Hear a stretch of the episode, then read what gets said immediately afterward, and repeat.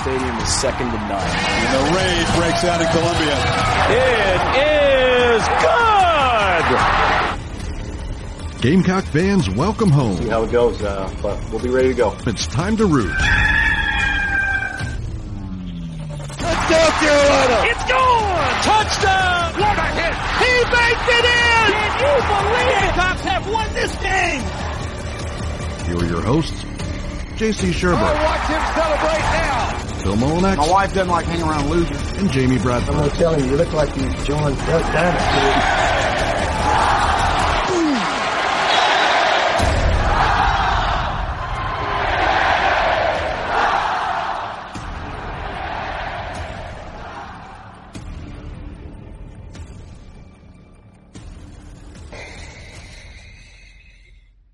It's a power duo Monday here on Inside the Gamecocks, the show. I'm JC Shurburtt. He's Phil Mullinax. Hope everyone had a nice Easter weekend. I know the weather was not nice on Saturday. Hopefully Sunday it kind of was a little bit better. Uh, the Masters did get completed. I, uh, you know, the baseball series unfortunately uh, did not, but we'll talk about uh, the baseball team with um, John Whittle coming up here pretty soon uh, at uh, I think eleven twenty, and there's Phil's cat. Where? and I, I thought about putting the turtle behind me as like the backdrop, you know. Yeah. Just like stick her head up and you know. She doesn't like me too much. Yeah, she's looking at me right now. Where's my food? I'm like, Where's ah. food? Yeah. Big Lizzie's woken up from hibernation and she's hungry. Mhm. She's hangry. Big Lizzie's hangry uh, today. Uh, that's uh, hangry is a, a term that I've uh, become accustomed to hearing. It's being in a monogamous relationship. You fellas know what I'm talking about. I'm not hungry right now. Five minutes later, I'm starving. Oh, can't you tell I'm starving? anyway, uh, thanks to Rodney Carrington for that one. Can't you see I'm starving? Anyway, uh, the show is uh, presented by Express Sunrooms of Columbia. You are in the Signarama Studios. Uh, if you look around uh, Founders Park, Signarama's work is well on display all across uh, the campus of the University of South Carolina. They- They're the official sign partner, and they do the studios for us right here. Proud sponsor of Inside the Gamecocks, the show. We want to thank those guys. Also, Cindy Bass, Searfoss, 864-414-5271. In my hometown of Spartanburg, if you need realtors, uh, any kind of real estate, she can handle it for you. You all know, we all know Cindy. We all love Cindy. Uh, and we certainly thank her for sponsoring the first hour of the show, the exclusive first hour sponsor of That's Inside right. the Gamecocks, the show. Phil, how was your Easter, man? How, how did uh, how did everything go? Did uh, Not bad. Yeah, man. Played, uh, not played, but I can't even speak now. I'm still recovering apparently from the big meal we ate yesterday. No, we cooked, uh, ham and, you know, all the fixins yesterday. Had some time, spent some time. It was good, man. How about y'all? Uh, well, the boys uh, actually went with their dad yesterday. So Nat and I went to this place, got got a little brunch, had little oysters uh, on the half shell. They were really good. Uh, had some grilled octopus. Uh, that's actually good, believe it or not. Uh, it was it was tasty. Uh, not not your. We thought about getting ham, but man, when we do, we'll, we get the honey baked ham, right? And there's just ham for days around here. And it's so delicious. The honey baked ham is off the chow, off the chisel. Uh, and it's, uh, it's, uh, yeah, but we thought we kicked that around and we were like, well, why don't we just go rock and roll? So then we went over to Lockport, uh, cause none of our other places in Homer Glen were open. so we rolled over to Lockport and had a pretty good time, watched some of the Masters, came back. Uh, I had a funny Masters story. I was kind of, I was on the phone a lot yesterday. There were a lot of like I heard from like three people I haven't heard from in years Yeah. or, or months, even. Like my buddies from Gainesville, Georgia, decided to call me from when I worked back then. Some guys from ESPN that used to work for with me. I talked to them. I talked to a football coach in South Carolina I hadn't talked to in five years. Uh, it was just random day for people that know JC to call me up and see how I was doing. I hope that's not a bad sign. I hope nothing's going to happen. Uh, so I was I was in I was out on the porch. It was really nice yesterday too. I got a little sun. I was tanning the ham, my personal ham that's uh, right below my chest. It looks just like a ham. Uh, put some glaze on this, slice it up. It'd probably be delicious. But anyway, uh, so so I came back in, and you guys know I was kind of playing the golfers, you know, and uh, I saw Mickelson had been like, God, he had crazy odds, twenty thousand to one, something like that. And I came back in and got excited for a moment because he was second. Right. Little did I realize he was done playing for the day, and the other guy had a three. I was like, "Oh!" Man. I was like, "Where's Lefty?" I was like, "Oh, he's done." I was like, "Oh my god." Okay, so close but no cigar on that one for yours truly, but um, that was kind of the highlight of, of my Masters uh, experience, and uh, certainly missed it on Saturday. Uh, it's funny if you ever listen to Chicago sports talk radio, and, and I don't normally, but I just happened to turn it on. You want to talk about the fellowship of the miserable? Oh. Bears, White Sox, Cubs, Blackhawks. Blah, blah, blah. Well, this poor guy, he uh, he's like, he was like, "Oh, I wanted to do this weekend. The weather here's finally nice," and it was. It was spectacular. It was 70 degrees, sunny, a gentle breeze blowing off Lake Michigan. It was God. It's just like, oh man, perfect weather up here. Right. And he's like, eh, so that means I'm going to probably Saturday. What I want to do is smoke some meats, drink some beers, and watch some golf. And the jackgum weather down in Georgia is awful. well, it's kind of kind of funny that you know Chicagoans are griping about the weather elsewhere. You know, can't can't find enough anything to complain about here. But yeah, you're going to ruin my meat smoking. And it was Saturday was kind of a boring day, you know. But uh, yeah, so I quickly turned it off. I'm like, man, I, you're not going to rain on my sunshine.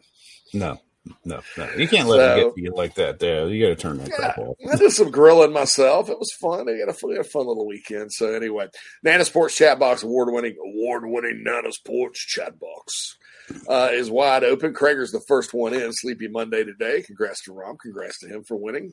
Yeah. Absolutely. Uh, Brian does not like the rankings. South Carolina's five spots behind LSU, and they shouldn't be number one, he says. And yeah, the D1 baseball poll did come out. The Gamecocks are ranked sixth in the country. Yeah, Still? no changes between one through eight this week. Oh, you got a chance for this week, though. Mm-hmm. Because Vandy's in first place. I mean, Vandy's eleven and one in the league, so you got a chance. You go up there and win that series. I think to move up. I mean, they're, they're- look, it's murderers row. You know, I mean, and up, upstate's probably not going to be that big of a challenge, but uh, it's murderers row as far as you know the schedule. You know, at Vandy, the fourth ranked team in the country. You got Charleston Southern coming in next week, and then Florida uh, and Auburn, a six game homestand before the Gamecocks go to Winthrop, and then Kentucky on the road. Kentucky uh, took two of three from Georgia this weekend, and they're a game, they're half game. Florida and Kentucky are tied behind the Gamecocks, a half game behind the Gamecocks for second in the SEC East right now. And so it's not going to get easier. You know, it's uh, these next six are continuing to be as big as they get. It reminds me of that year in football where the SEC sort of screwed the Gamecocks because I think if they had not had that team had not had to do this, uh, it would have been a little bit different outcome. But the Gamecocks had to play all of a sudden Georgia at home, LSU on the road, and Florida on the road. That was Will Muschamp's best team he had at Florida, by the way, in back to back to back weeks. By the time that game three got there, it was a fatigued, tired, sick football team um, that you know had the flu, and, and they played like it. Boy, they got waxed by Florida, at least on the scoreboard. Uh, in, in Muschampian fashion in that game, the Gamecocks actually outgained Florida like 198 to 197 yards wise, but lost by 33 points. Uh, that was the that was the, the Muschampian period of college football, you know. Oh, but uh, anyway, I mean, this this stretch kind of reminds me of that. I don't think it's going to. The good news is I don't think it's going to derail the Gamecock season.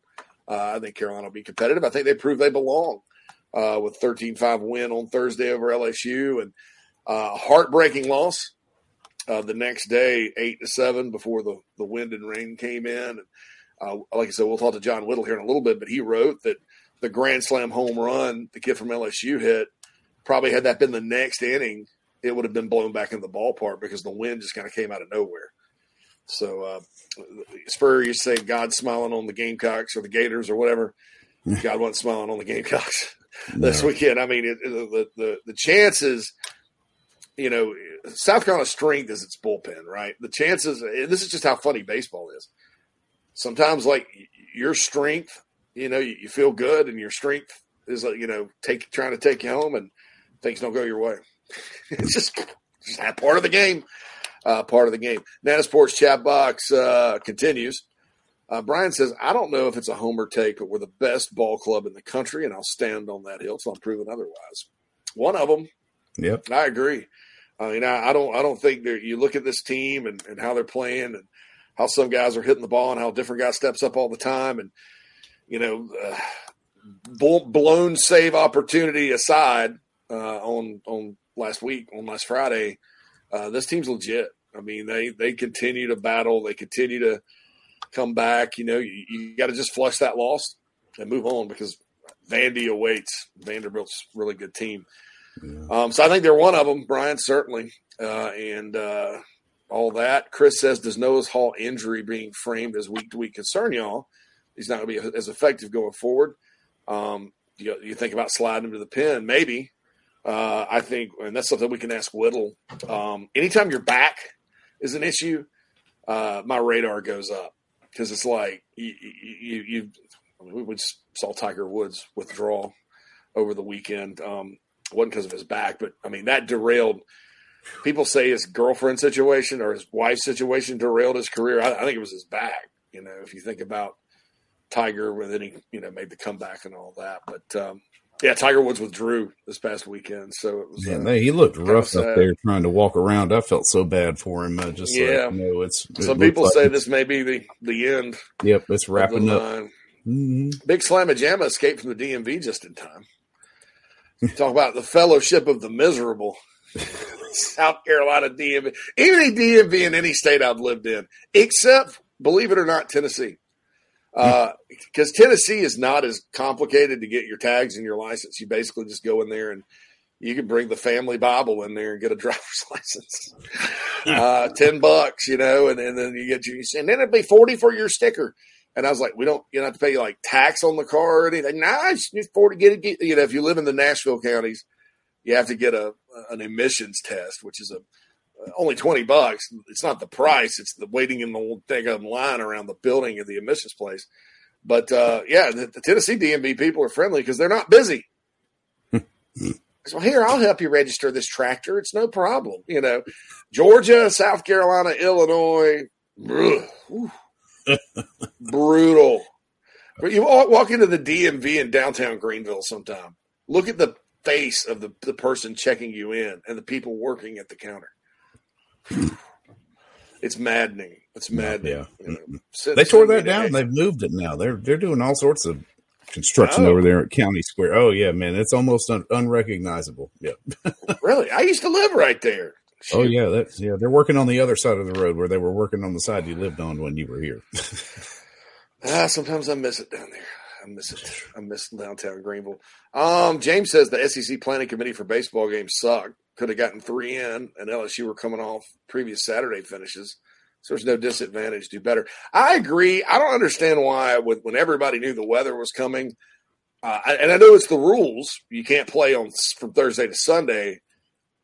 Uh, I, I don't know why there's that rule. Maybe it's the because um, you know you guys know there's the 20 hour week. Um, sorry, the 20 hour rule in, in, in with the NCAA, I think at least with football, I think there's a time constraint with baseball as well, where you can only spend so much time playing, and so that's the only reason I can really think of that. Well, can't can't stretch it all the way to Sunday. Uh, I, other than that, I'd probably try to stretch it to Sunday. play it play it early on Sunday, but I mean, then again, it is Easter Sunday. I mean, you start a game at noon on Easter Sunday with the Masters. I, I don't know. Uh, I, I, agree with you, James. It, it, doesn't make any sense. I do think they could have gotten three in. Uh, also, could have played a doubleheader on Thursday, which is another thing I didn't understand. So that was it. Uh, Jay, yeah, James said doubleheader should have played Thursday in the story. Um, Tristan's like, it's game week, baby. Let's go. Spring game. That's spring, right. fo- spring football game this weekend. So you got a big baseball series and the spring football game coming up. So it'll be awesome, and we'll certainly talk about that. Hale McGranahan has a projected stream uh, spring depth chart up on the bigspur.com uh, that we will get to here in a little bit. Um, squeezing the zone, um, a topless lunch at that restaurant. Jan said, "Yeah, no, Yeah. I was fine. I was fine uh, at the restaurant. I, it was just so beautiful outside. I was just like, man, I need some sun. Uh, so that's it. I'm sorry, Georgia took two or three from Kentucky. I apologize for that. I just glanced at it earlier. Uh, you guys are correcting me, obviously. Lance Player is in the house. What up, killers? Latte Lance. Hope things are going well. Uh, Joey said Kentucky's a damn nightmare to get your license. It was a we registered a car up here and it was kind of a pain in the butt. It was kind of sort of uh, you had to go like three different places and it was two hundred and something bucks, but oh well. uh, I, I, the license process was pretty easy. I just went in and gave them my old license and they gave me an Illinois license. So um, so that's the deal there. All right, let's get to a break, Phil. And Yes, uh, we're going to get John John Whittle in here uh, to talk a little baseball, answer some of these questions from the chat box too. It um, you know, the specific baseball ones, like about the squeezing of the strike zone and stuff. Uh, Whittle will give a better answer to that than I will, or Phil will probably, or at least me. Phil, Phil probably, Phil probably I don't know. knock it out of the park. But uh, you know about squeezing Cade Austin strike zone or whatever on, on the Friday game. But anyway, we'll get back after these messages. This is Inside the Gamecocks, the show. Thanks for joining us. Family vacations, a new car, a new boat, all cost money, but you don't necessarily have to make more to afford any of that if you can save cash that's flying out the window now. iHelp Consulting can help you finally get the kids to Disney World, upgrade the minivan, or drop that new boat in the water next summer. Let Daniel and iHelp Consulting consult with you. No fees, just savings. You pay them a percentage of those savings. Save on essential services, credit card fees, you name it. Let them find it. These folks are incredible. iHelpConsulting.com. How can I help you? Just as your State Farm agent combines good neighbor service with surprisingly great rates, you can combine your home, auto, life, or small business insurance with Tony Pope State Farm Insurance today. And guess what you'll get? That's right, even more good neighbor service with surprisingly great rates. In fact, Tony Pope State Farm is your go to agent anywhere in South Carolina, North Carolina, or Georgia for the service you deserve at the price you want. So try combining your home, life, auto, and or small business insurance today. Tony Pope State Farm has been in business for more than 30 years and can handle anything you need in the tri-state area. Once again, Tony Pope State Farm will help you mix and match perfectly. Call 843-851-2222 or visit tonypope.com today. Like a good neighbor, State Farm is there. The real estate market has changed dramatically from just a year ago. Rates, supply, demand, all of your traditional factors are in a transition phase. That's why if you or someone you know are considering making a move in the low country, contact me, JB, at Coast to Coast Realty. I work with an outstanding support cast of attorneys, lenders, inspectors, insurance agents, and more, all of whom are valuable in helping find a way for you to comfortably make your real estate decision. That's right. Call me, JB, your low country real estate broadcaster. Traveling to cheer on the Gamecocks? Reserve your hotel stay with Fan Plans. Your booking supports inside the Gamecocks and the Big Spur, plus you still earn your hotel loyalty points. Visit fanplans.com slash inside the Gamecocks. What's up, Gamecock Nation? This is Jakai Moore from the DMV, and you are listening to the show.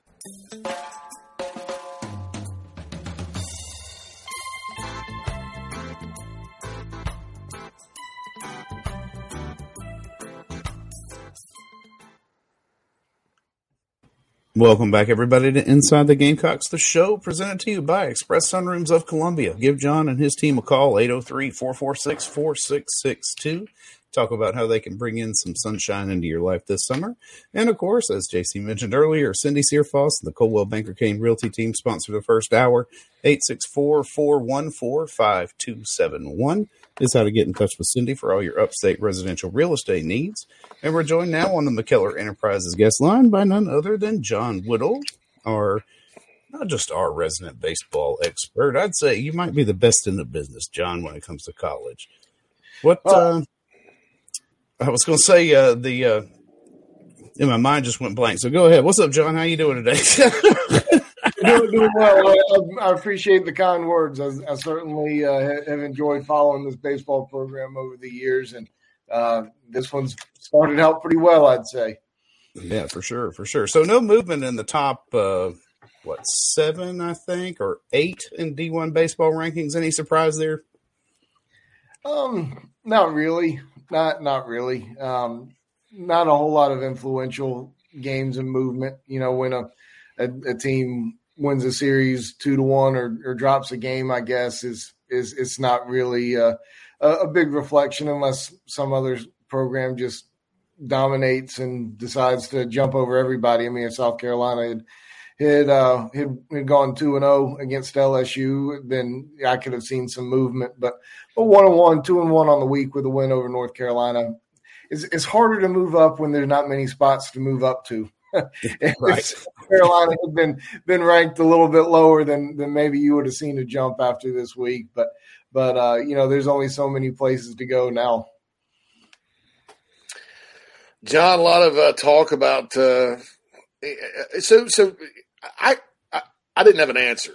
So, what's the rule? What, what's the logic behind the rule? Is it a student athlete hours spent competing issue, where they wouldn't play a makeup game on a Sunday if it's a Thursday Saturday uh, series, or do they just say well, that's the rule? You know, because we we don't want you know to have to impact travel. Uh, you know, people were asking about that, so yeah, I, and I didn't have a good I, had, I didn't have a good answer other than maybe they're spending too much out too many hours, right? Yeah, I mean that's certainly part of it. I mean, you got to look at the fact that you got to look at budgets, the amount of money that you're spending by staying a whole nother uh, day in in a hotel room and meals and all that stuff, and bus drivers or changing charter flights or or, or whatever else. Um, you know, when you're considering you know 30 hotel rooms or or, or however many, and um, you know there's there's that piece of it, and then there's a gamesmanship part of it too from a from a, a coaching standpoint. You know, if if a home team has a pitcher that might be able to go the next day and there's a little bit of a drizzle, then you know they may try to say, "Hey, well we we, can't play and we can't play in this. We're going to have to wait until tomorrow." Uh, and and that just it it it, it takes away from the uh, integrity of the series. So you know there there are several different reasons why the rule is in place, and you know I certainly get it. Yeah, that's a that's probably a pretty good answer. So that's uh that's good deal uh, there. Yeah, and that's understandable. Um, so the game, um, you know, I think this is kind of one of those game two, uh, one of those baseball things. Sometimes you'll have your strength lined up uh, to get a game, and it just doesn't work out. and uh, I remember you wrote after the ball game too that had that home run or, or the grand slam kind of been in the next inning when the wind blew in, it wouldn't have, it wouldn't have left the ballpark. Uh, because all of a sudden this big gust of wind came in.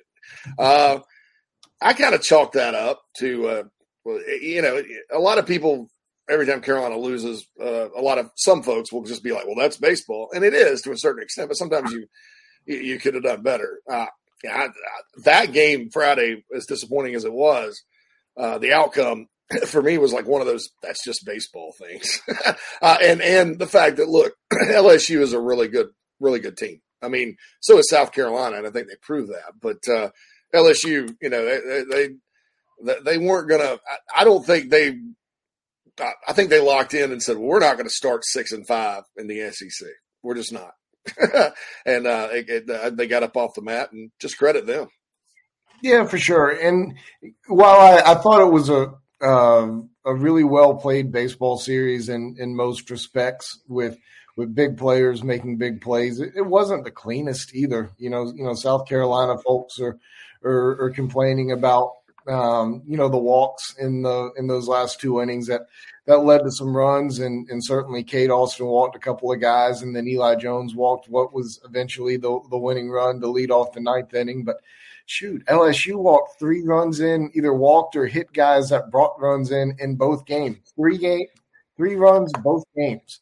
So, you know, while we want to blame South Carolina guys, it's not like LSU's pitching, um, you know, wasn't without mistake too. So, uh, it, it, was. I, I, agree with you. There were a lot of the kind of, you know, it's baseball kind of plays. Like in the ninth inning, Eli Jones would have had a, a double play ball if uh, on right after that leadoff walk very uh, very next batter hit a ground ball back up the middle, and he kind of knocked it down and got the play at first. But if he lets the ball go up the middle, you know Braswell's standing right there on the second base bag, ready to field it, step on it, and throw it over to first. And you know there there were several times like that. You know South Carolina missed a couple of opportunities in the I think it was the sixth and the seventh or fifth and sixth, right right in there to to uh, expand on the lead a little bit and maybe put the game away or at least not make it to where it's one swing of the bat. And you know, just didn't do it. So, you know, we forget sometimes that the other teams out there trying to win as well, and they're the number one team in the country, and they've got great players. They've got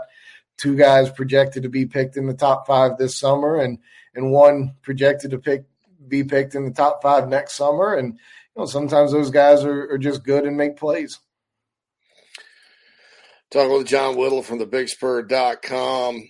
Uh, Vanderbilt, 11 and 1 in the league. Uh, of course, no, like, didn't mean to disrespect USC Upstate, the alma mater. They're they're coming in Tuesday, so there is a midweek game. Charleston Southern's next week, so that's they're playing.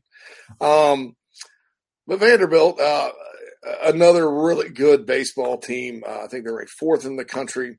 Uh, kind of looking at their schedule, though, John, they they they, they haven't faced like Missouri's probably the best team they've faced in the league so far.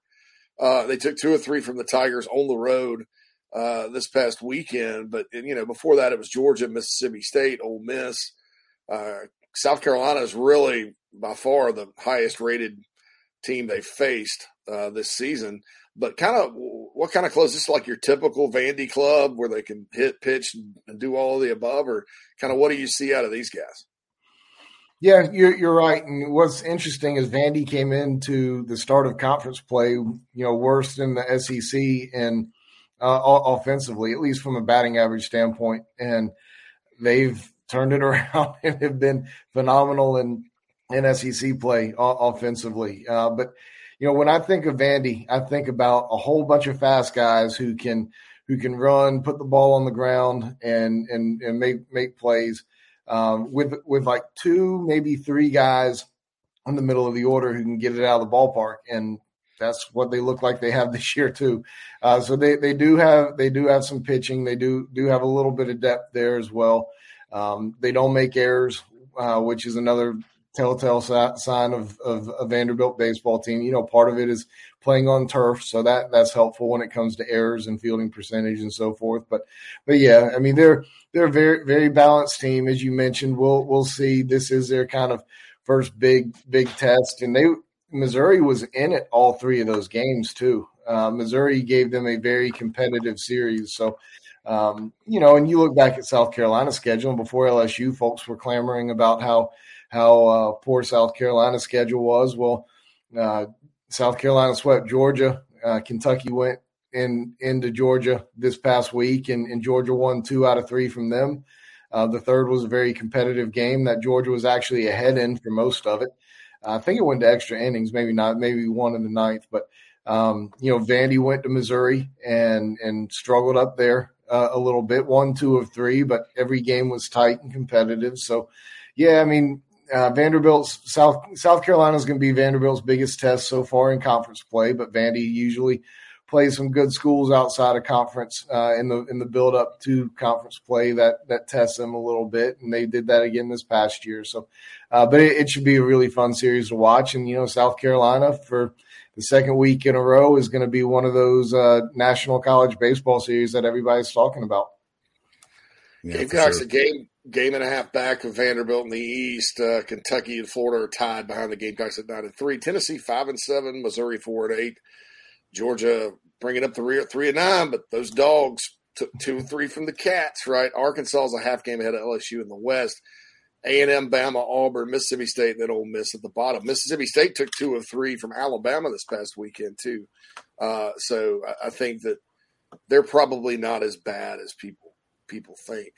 Um, you know, uh, so all right, BRC Gamecock from the Nano Sports chat box says Petrie is here for three years.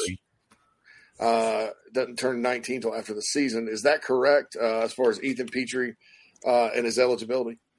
We, we got to get you. We got to get you saying it right. Petrie, God bless it. bless it. I know. I know this. I've been corrected. I've been corrected many times, and I, I, I just forgive me, guys. It's Monday. Um, Petrie, Petrie, like petrol, like pet, Yeah, like, yeah. like gas. You start calling him Pet Dog, or, or just him Red. Just call him Red. Red call him red. Or I'll, I'll just call him gas, like you know, pet, petrol, petrol. Uh, but anyway, But uh, yes, yeah, he is. Uh, he, he's a three-year guy. He'll, he'll be here for uh, for at least two more seasons after this. Uh, Eli Jerzembeck is is a is a two-year draft guy. He's only guaranteed to, to be at South Carolina this year, next year. Uh, I mean, uh, for or in college, I guess uh, this year, next year, from an MLB draft standpoint. Uh, but but yeah, the Gamecocks are got uh, got a little bit of time with with uh, with Ethan. Howard says, did the strike zone in game two change when Cade Austin came in? They, they were asking some questions about that, the, the squeezing of the strike zone. And I was like, I'm going to let John answer that because I'm really not qualified. Um, you know, I, I didn't pick up on on that too much. I mean the the strike zone was a little bit different on on Thursday than it was on Friday, and and it was a little bit bigger on Friday, but um, you know, I, I didn't I didn't pick up on on that on Cade too much in terms of just the strike zone strength, shrinking in general. I do think there was a call or two that were borderline that didn't really go Cade's way, but you know, I, I think that's more just a, uh, a pitch by pitch kind of thing versus you know just just fully changing. Okay. That's uh, Looking ahead, John, uh, you know, and there was another question about the chat box as well about Noah Hall and his week to week designation. Is that what what is to be made of that with this back issue that he's having? It means that he's got a back issue that they don't know how long it's going to take. It's, it's- it's that simple, right? yeah, you know, back, backs are hard in general uh, to to um, diagnose a, a, firm time frame on. You always have have a little bit of hope that you can get something done in a certain time frame, but with a back, it, like like for example, Jacob Compton's been out all year with a back problem. They thought that he could be back before the Georgia before the Georgia weekend or, or the Georgia weekend to start SEC play, and obviously we're a month after that now. So um, he had started to take some swings uh, at that time, and and you know just didn't feel right. Had had a little bit of a setback, and and uh, you know that's why you you try not to marry yourself to a time frame when when it comes to a back deal because those are so hard to to uh, you know be sure that you've properly diagnosed the time frame on. So. I, I think they are. I'm sure that they are hopeful that they will get him back uh, in the coming weeks. I'm I'm not particularly. I don't feel particularly good about it being this week. Uh, may, maybe you're looking at next. I don't think it's going to be a season season ending injury, but I can't rule something like that out either. So we'll we'll kind of see how it progresses week to week. Is is uh, is Kingston said, but you know that's that's part of the issue right now.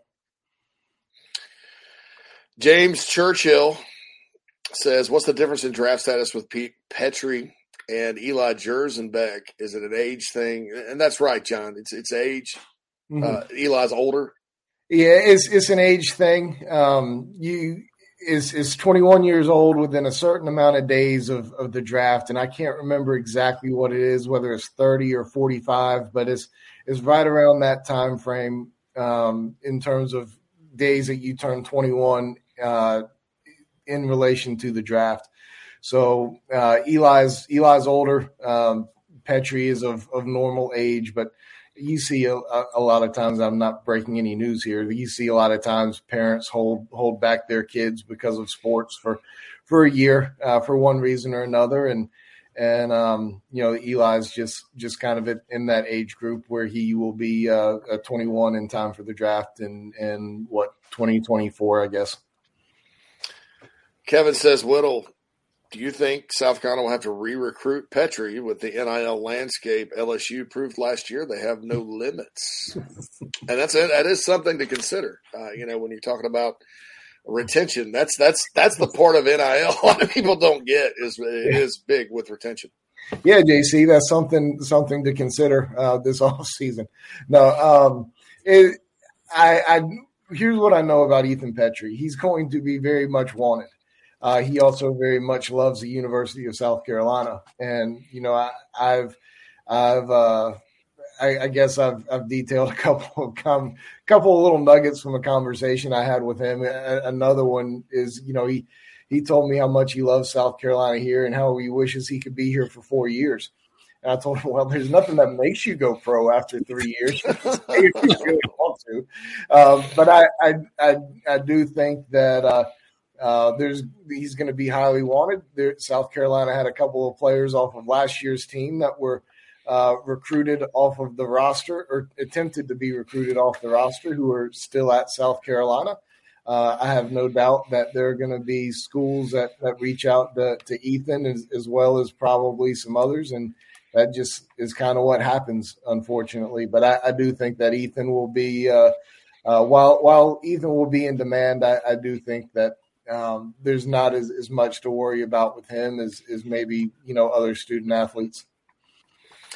Switching to football, and uh, then we'll let you go. Uh, you had this great article um, uh, everybody, I guess the buzz now because Beamer said it and Saban's been saying it, everyone else has been saying it.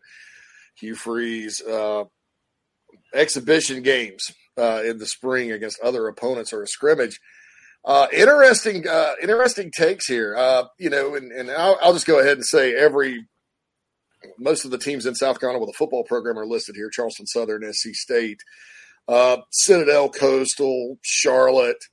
But but here's where Furman. Uh, but here's what uh, notice no Wofford, especially if Wofford goes back to the option or whatever. But but here's where it gets. You've got uh, Georgia Tech. Uh, you've got Maryland, which I think a lot of the fans would love to see. Uh, and you've got Southern Cal, which a lot of fans would love to see uh, listed there. Uh, you know, what was your thought process going into that? And um, you know, I, I, love all those. I, I think that would be kind of cool uh, to see that to see that happen.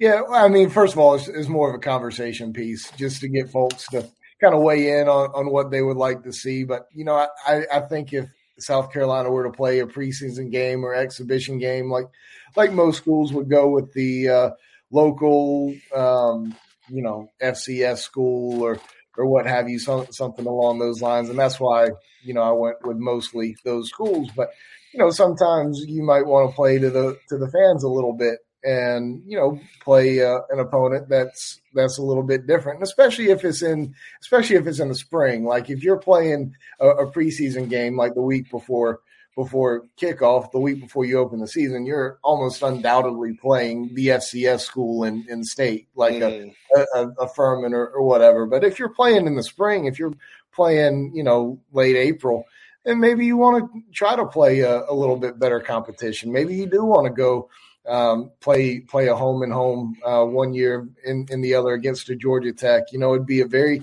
very easy thing to do to to head on over to Atlanta for for a night and, and play, or, or up to Duke, and you know those are two schools that you know there really hadn't seemed to be a whole lot of conversation with in terms of you know playing really in in, in any sport and uh, and in in non conference play. So um, I, I, thought those two would make a little bit of sense. Maryland makes sense, and and I, I threw Southern Cal and Maryland in there just from a just from a, a, fan take. Like you know, whenever you whenever one of these articles pops up of, of who do you want to play in the non conference, Southern Cal is always in there, right? Like, and and um, so I, I think that that would be certainly something that's obvious. And right now, the the school out, out, of conference that that earns a lot of chatter because of what happens on the recruiting trail is Maryland, and and you know I think that would be be a lot of fun, but also South Carolina is trying to do a little bit of recruiting up there and doing it very successfully. So you know, to me, those are some intriguing games, and that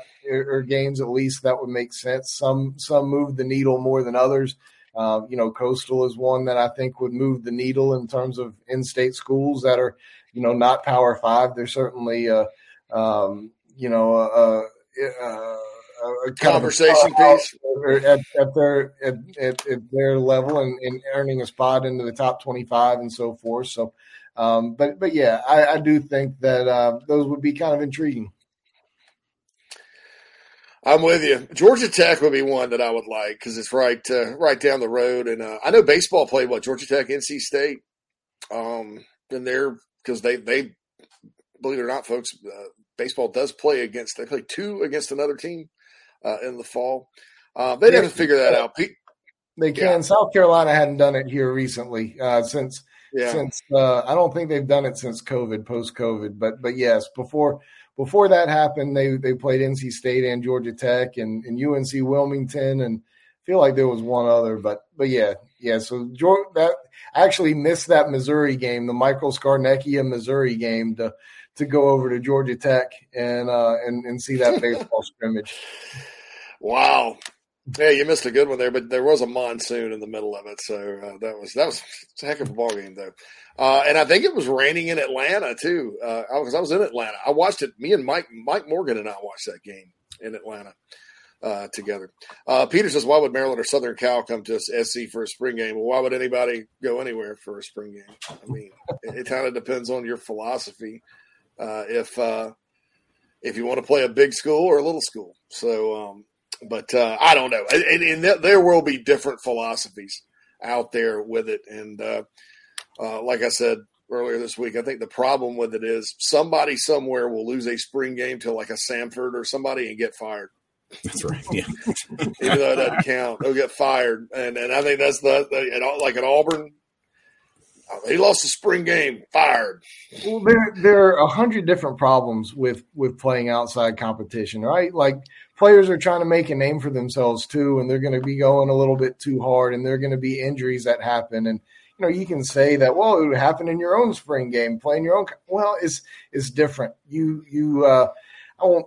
There there's a lot of uh, care and respect for your teammate in your own locker room. And, you know, if you're playing somebody from the other side, you know, it, it's, it's not, I mean, it's, it's just different, obviously. So mm-hmm. there's, there's, there's player safety issues. I mean, the, the season keeps expanding, right? Like, like we're, we're, we're expanding the playoffs. We've gone from 11 games to 12 games, although, I mean, that was what, 15, 20 years ago. Uh, but mm-hmm. I mean, there's conference championship games. Like there's, fo- football keeps adding more games, but you know there's also a continued emphasis on on player safety. Well, those two things don't really line up so well. So you know you're you're trying to to find a balance, and and I, I just I don't know that that these things are ever going to come quite come to fruition. Yeah, I'm with you there. Yeah, Stacy adds it, or it will be used to keep someone out of the playoff. Yeah, you'll go back and identical resumes. Well, they lost their spring game to VMI. Out. Out. So, uh, so that's good. I think that should that. put you in. If you lose a spring game to VMI and improve so much that you're that you're in the into the playoff conversation, I think that should that should boost you up and boost you in. That's that's a hell of a turnaround by that coaching staff. Yeah, no doubt they were able to put it all together for sure. embarrassed by the Keydets. And then, you know, their mascot's a kangaroo. Uh, I went to a VMI Furman game when I was a kid, and the, the VMI mascot was a kangaroo. And a, a, an older dude, dad behind me, was like, because we went with the church group. I was like eight years old. And he's like, it'd be kind of funny if you're up here and you're that dude's dad, and you're like, hey, that's my boy there in the kangaroo outfit. he's at a military school, but he's the, he's consciously decided to be the kangaroo. Could be proud of her, proud of you, son. Kangaroos. So anyway, all right, we'll let you go on that, Whittle. We appreciate you, man, and uh, you know, uh, keep uh, keep on trucking. I know it's a busy weekend on the Big Spur with a huge baseball series and the spring football game and recruiting and all that good stuff. So uh, have a uh, have a good one tackling it all. Absolutely, should be a lot of fun. We appreciate y'all having me. Thanks so much, John. Thanks, John. That's John Whittle, the great one from the bigspur.com. Uh, we have Keith top of the hour too. Yeah, should have. Yep, yep. It's Monday, right? Okay. Yeah, yeah it's Monday. Keith. So we'll have Keith Allsep uh, from Gamecock Pod Live uh, coming up top of the hour. But we got to hit a break right now. JC Shurburtt, Phil Mullinax, rocking and rolling. We'll get to some of your Nana Sports chat box questions here in a minute. I see where there's some uh, questions about Luke Doty, Juju McDowell in there, depth chart, all that good stuff. Uh, so hang tight. We will be back after these messages. Inside the Gamecocks, the show rolls on. I don't know who you are. I don't know what you want. If you're looking for a karaoke partner, I can tell you, I can't carry a tune in a bucket. But what I do have is a very specific set of skills. Hang up now, and your IT nightmares will continue. But stay on the line, and I will find you. And when I find you, I will fix it. Um, thanks. Uh, I think I have the wrong number. I'm trying to call Matt at Heritage Digital. He has a one price, low cost turnkey solution for all my IT needs. And I'm sick and tired of my IT guy. So yeah, 843 699 1001. This is 1002. Oh, thanks anyway. Don't be taken by some IT dude that talks a big game. Give Matt at Heritage Digital a call, 843 699 1001.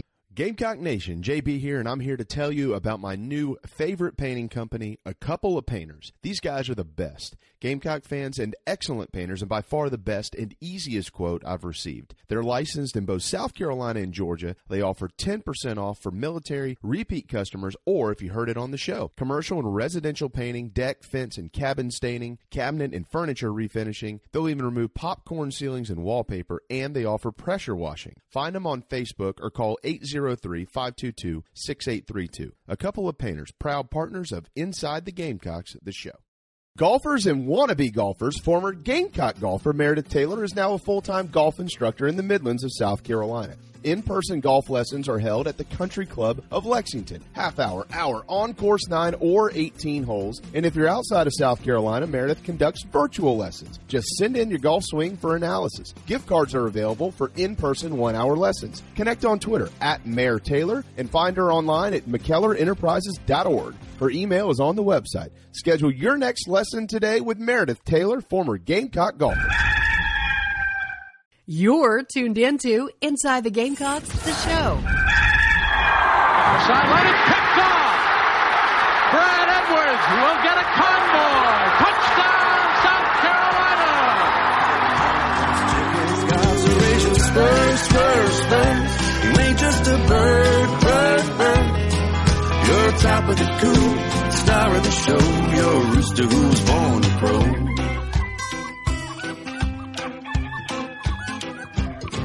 Well, I bet you wonder when, when you win or lost a step or two. Welcome back to Inside the Gamecocks, the show, everybody. Presented to you by Express Sunrooms of Columbia. 803 446 4662 is how to set up a no obligation consultation on potentially turning your backyard into an outdoor retreat. And of course, first hour of the show brought to you by Cindy Searfoss and the Coldwell Banker Caine Realty team here in the upstate. Cindy will be happy to take care of all your upstate residential real estate needs. 864 414 5271.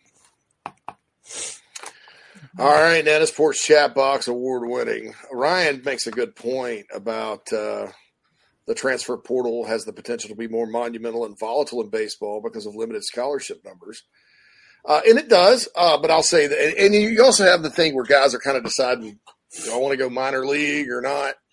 Uh, I think the money helps, uh, you know, because there were two guys that were on South Carolina that, you know, are Carolina Rise clients. We call them clients uh, that probably would have gone pro. Uh, Kingston said it. I'm not telling you something you don't know. That probably would have gone pro had that money not been there. Uh, and, and, there's good news and bad news. Is so the good news is yes, the portal and NIL are going to matter. Uh, that's the bad news. The good news is that it doesn't take a lot of money. uh, you know, you, you, you talk about like the NIL expectations of like a basketball player like a GG Jackson. Uh, and then you, you take the NIL expectations of some of the very best players on South Carolina's baseball team that have draftable futures like a Will Sanders or Noah Hall, uh, Ethan Petrie. Obviously, uh, we took we we went ahead and signed him up, you know, a bit midway through the season. Uh, but the dollar amounts aren't they're dropping the bucket compared to the other sports because uh, these guys are just trying to get their tuition taken care of.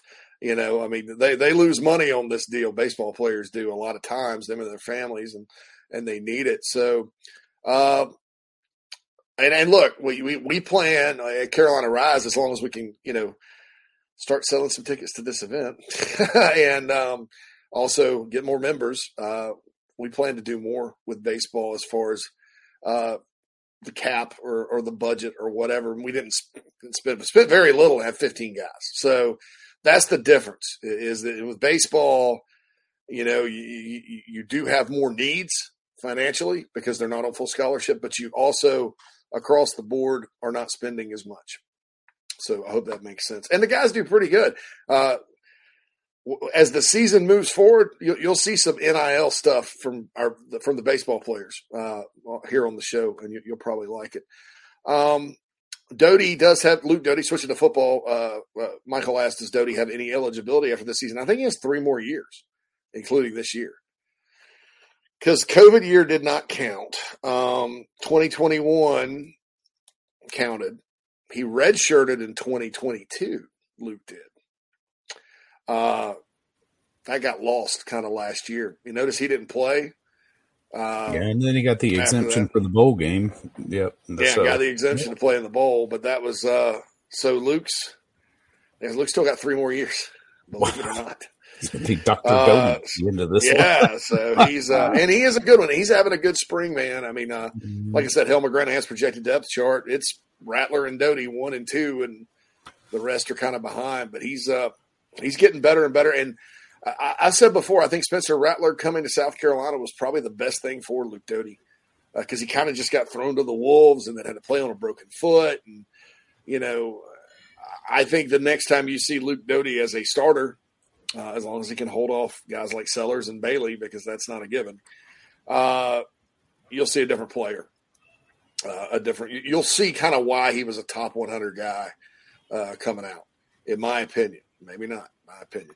Michael also says Juju is first on the depth chart, but I don't see him playing much when the season starts. DK will beat him out, and then Mario and Braswell. I I don't want to say he's not going to play much because uh, you absolutely can start Juju McDowell. You just can't you can't wear him down. Uh, and and one of the things Marcus Satterfield did say that was correct when he was here was yeah, Juju he, when he when he runs between the tackles because of his size over and over takes that beating. It wears him down. He gets a step slower. Juju's going to play just as much as he played this past year. Uh, uh, he's too much of a playmaker to keep him off the field, but it's going to be in his kind of specialized role. And, and you you absolutely can start him, but you got to get the you got to be very conscious of running back rotation and making sure he doesn't wear down.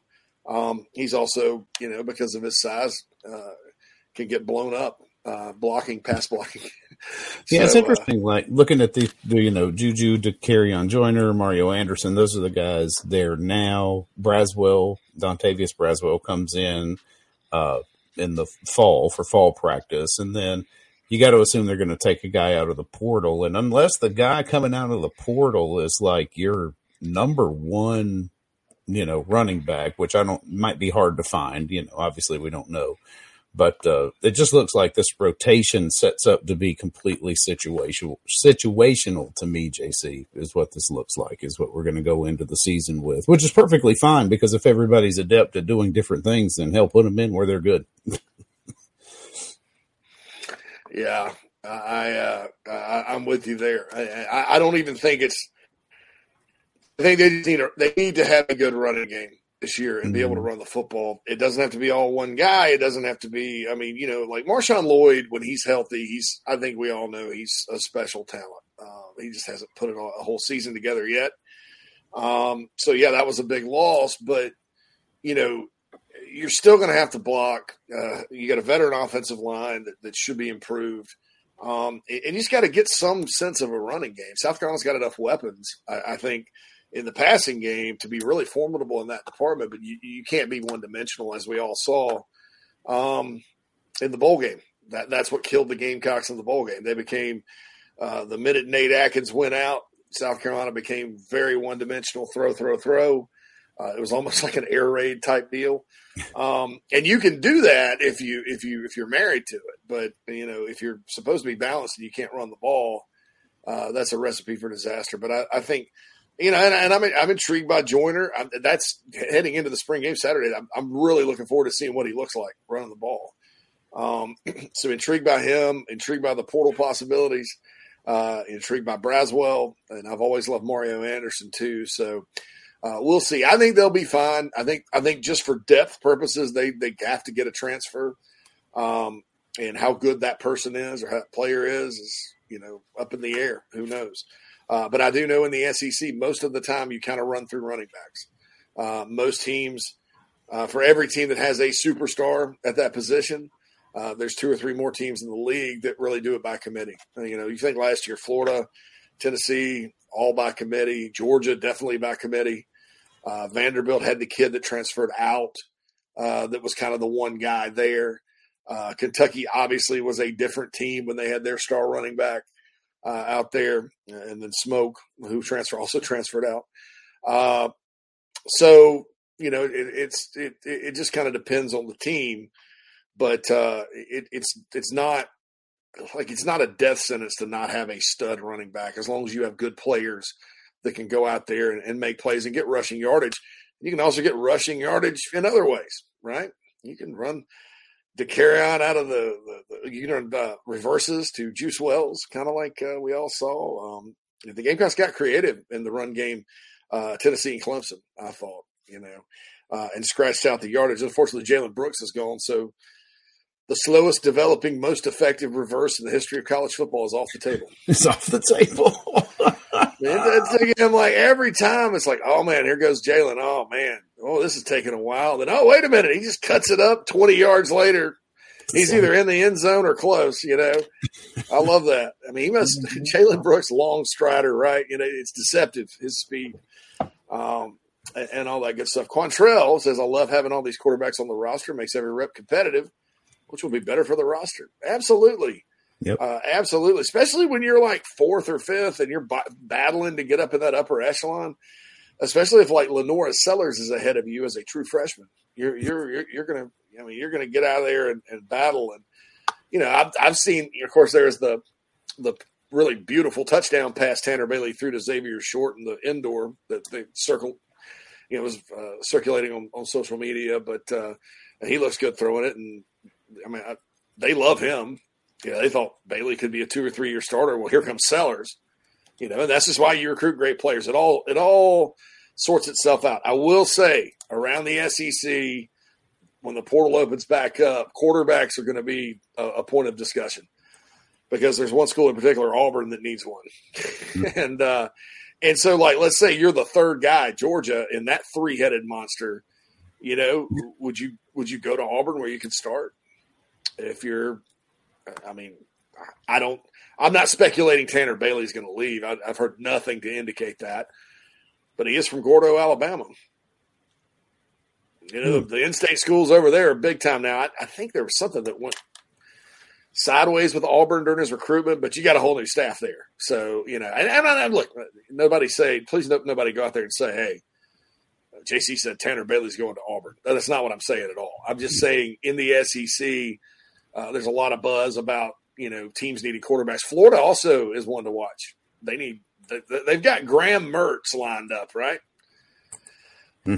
Kid from Wisconsin, and he's pretty solid. I mean, he could be the guy, but uh, you know, I, I think that uh, you know, I think it'd be interesting. Nick Tario says Gunnar Stockton to Auburn. I don't know. Gunnar Stockton could win the Georgia job.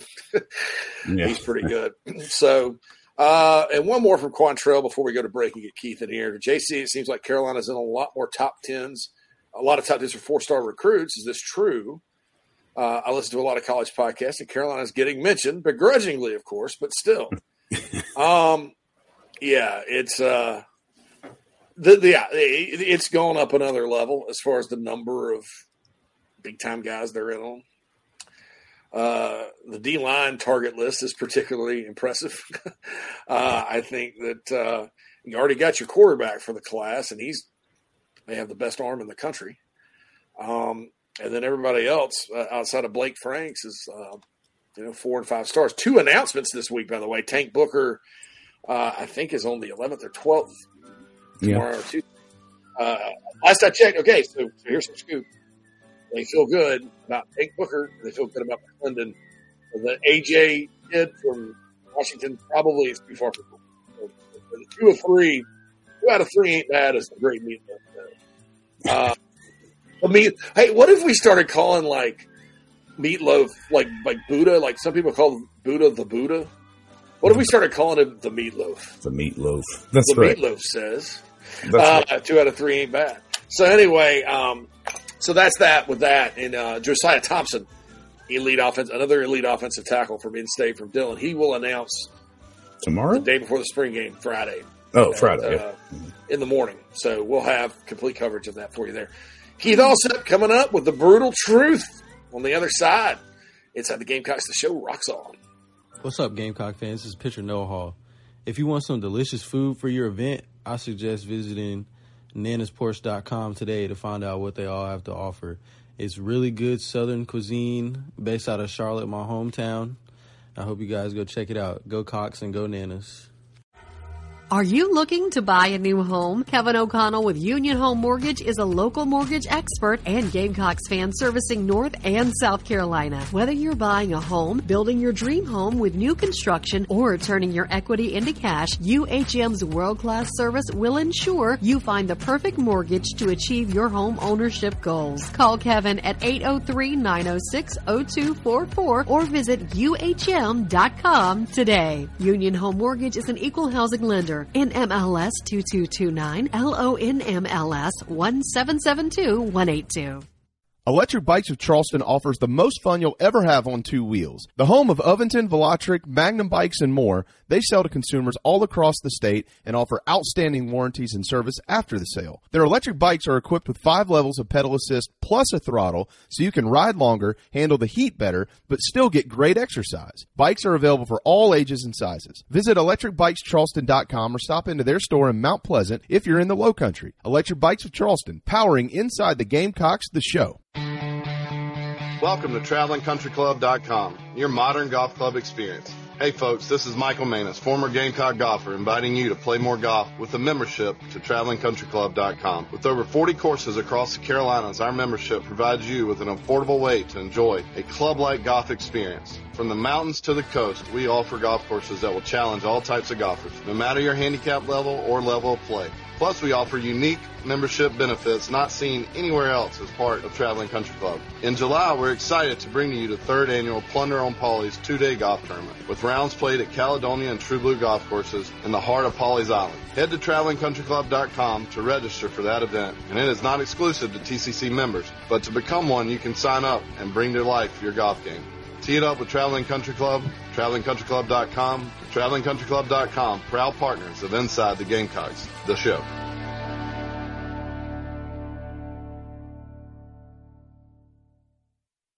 This is Zachary Davis from Carolina Hoops, and you're watching the show with JB, JC, and Phil. Go Cox.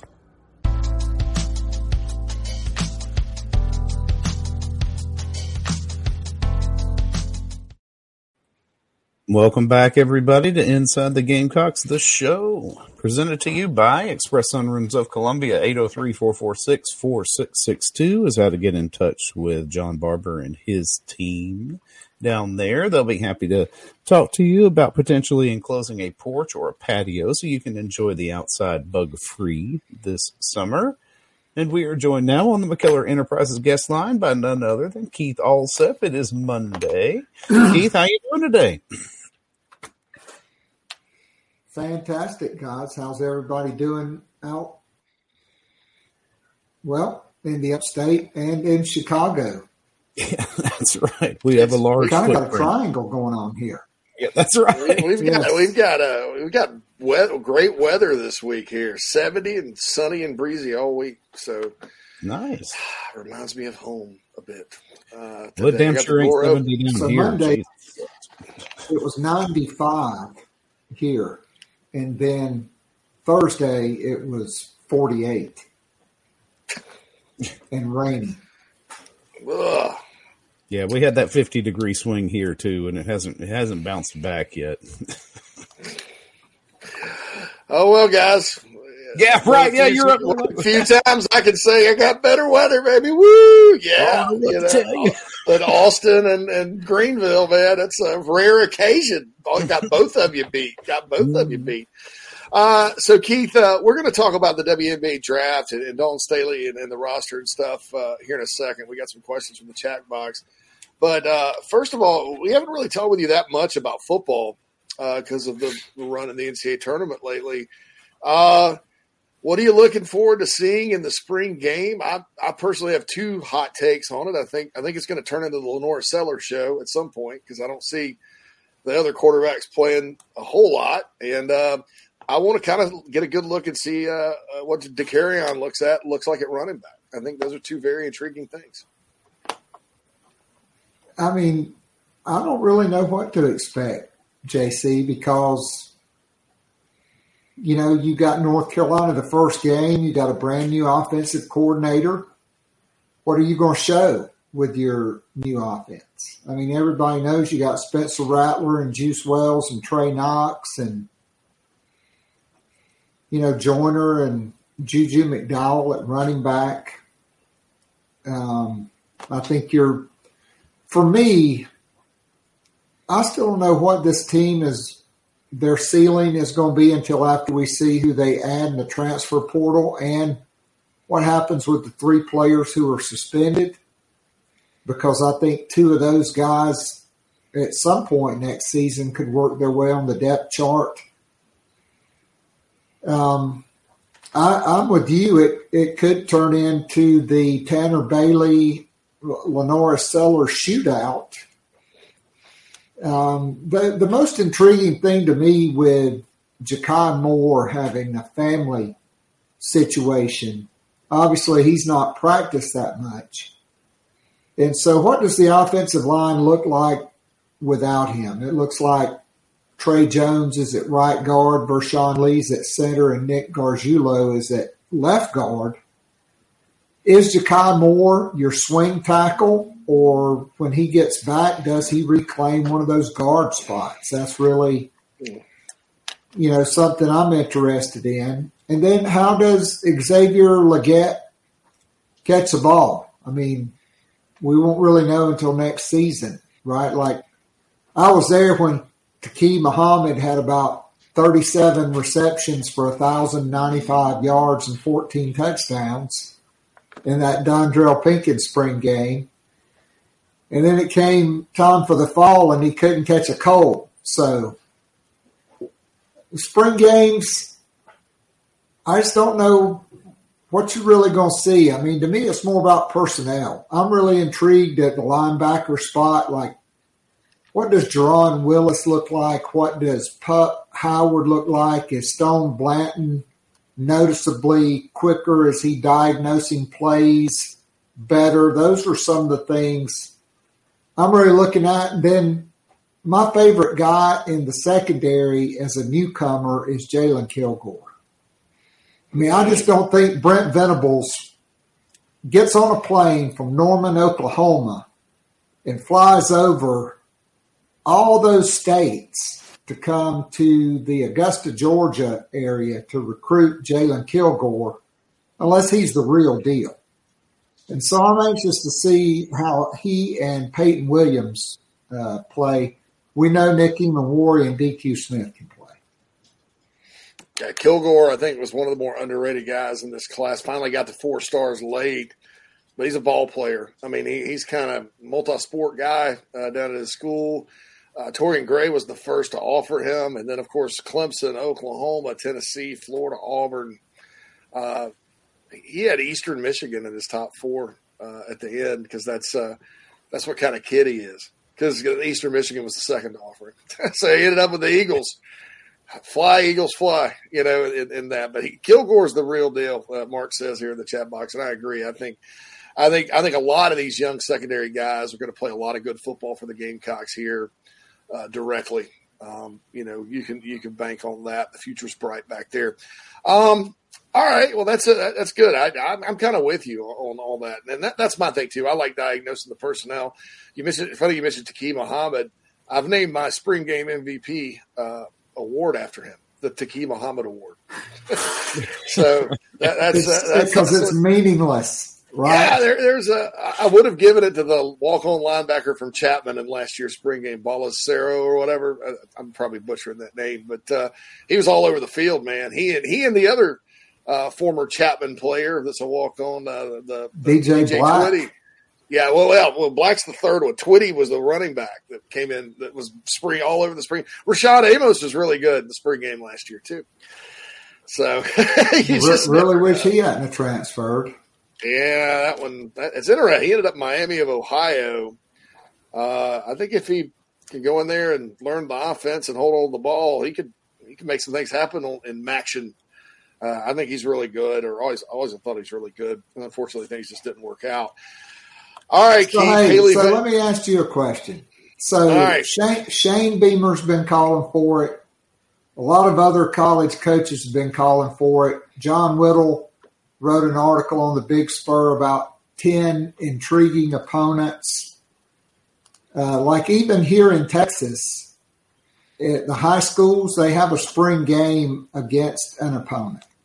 yeah, they do in Florida, Florida and Georgia too. I think. Yeah. And so I think it's time for college football because college football is really its own entity, right? Like I heard Mike Krzyzewski in an interview with uh, Colin Cowherd on his podcast, not on his television show.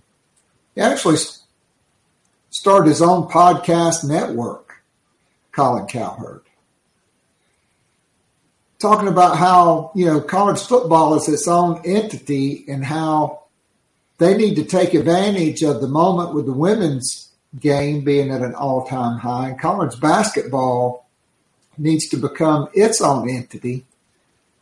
And just like Sonny Vaccaro and countless others have said the NCAA you know probably by 2030 will not exist I think it's time for Power Five or or Division One or Power Five and Group of Five to say, "Hey, we're the only sport that does not get legitimate scrimmages."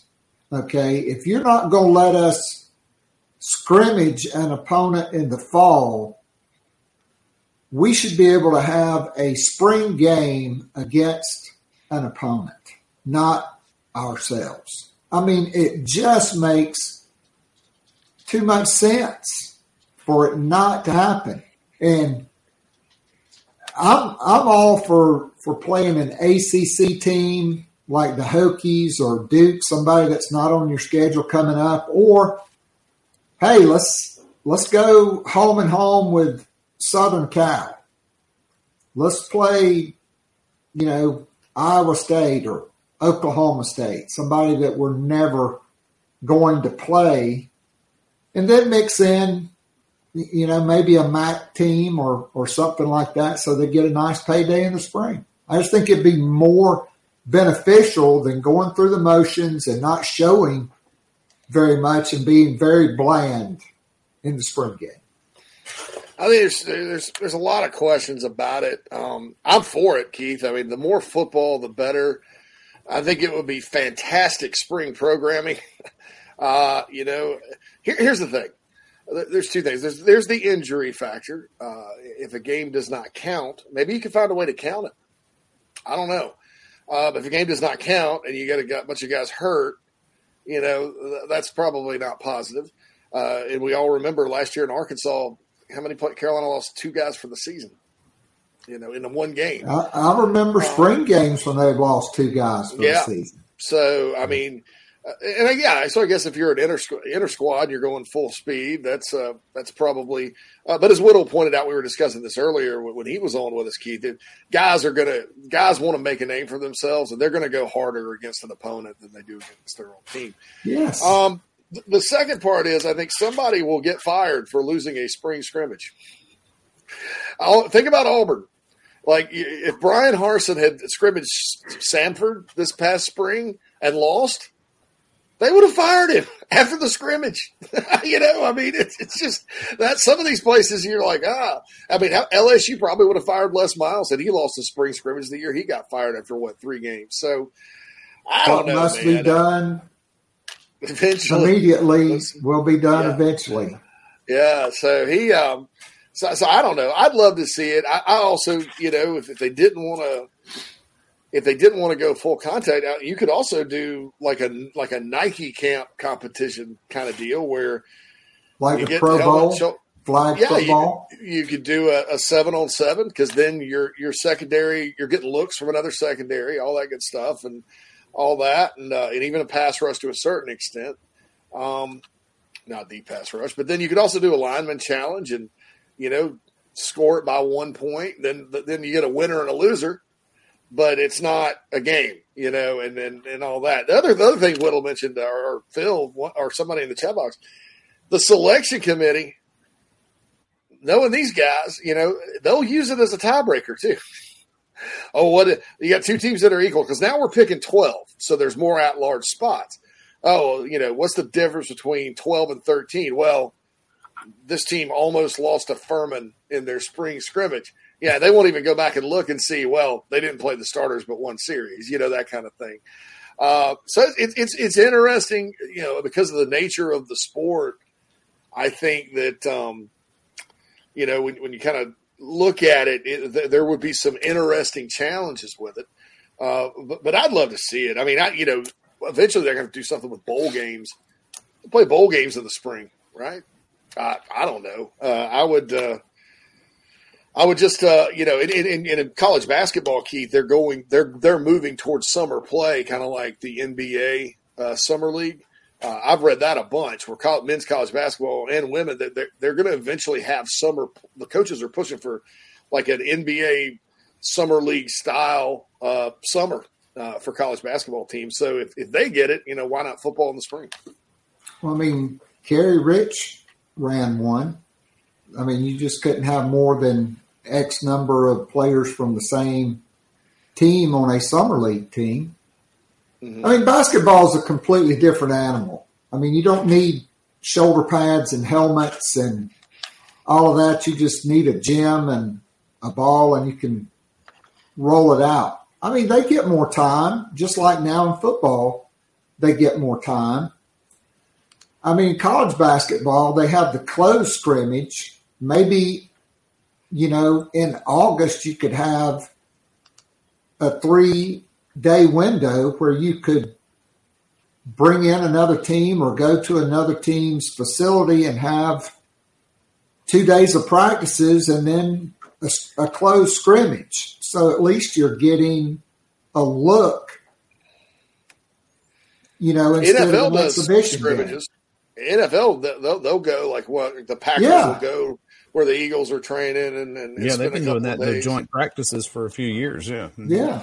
Yeah, I mean something like that. So uh, I don't know. You know, it, it's it's it's interesting conversation because I'm I'm just all for more football, uh, especially in the spring and and and the spring game. And more cowbell.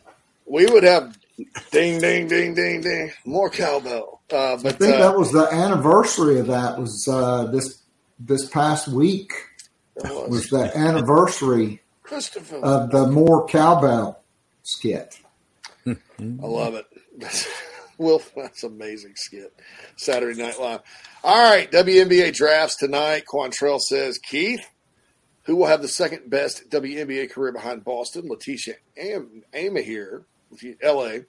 Uh, seems like her game's getting uh, become even better with more spacing in the WNBA. Uh, and uh, and so that's first. And then second, Brian says, uh, is Hailey Van Lith, or I'm sorry, Chris says, is Hailey Van Lith going to go to LSU and make them even better? Uh, and then there were some questions, obviously, I'll just let you roll with it about who Dawn is uh, potentially targeting in the transfer portal. All right, so I'm I'm really not going to mention any specific uh, transfer portal targets. If you want that, you'll have to join me Wednesday night on the Garnet and Black Town Hall. Uh, there was one official visitor over the weekend. Uh, you can find that name on any message board at this point. So, as for the WNBA, to me, if I'm can't draft Aaliyah Boston and I have to draft a player off South Carolina's roster, it is Laeticia Amihere every day of the week and twice on Saturday and Sunday. She's six foot four. She's got a six foot eleven wingspan. She's capable of playing point guard or point forward, small forward or power forward. She can play with her back to the basket. She can play facing the basket. She's super athletic. And quite frankly, I thought she should have played more in the second half than Brea Beal did. Uh, oh, yeah. I think the two years that she missed of high school basketball really set back her development with the timeline of recovering, not just physically, but psychologically from the ACL injuries. I think she, quite frankly, could have the highest ceiling of any player at South Carolina. Aaliyah Boston is really, really good, and she's cerebral, and she's got an amazing basketball IQ, and she's got a great feel for the game. She's not as athletic as A'ja Wilson. I think she will have a great career because she will just figure it out. Everybody else, Zia Cooke, up and down. She's five foot nine. I think she probably needs to transition into being more of a, a point guard at the next level. I think she will have to be.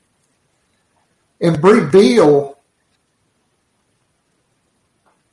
doesn't really do anything all that well except defend. And we saw her get absolutely torched against Diamond Miller and in the championship game.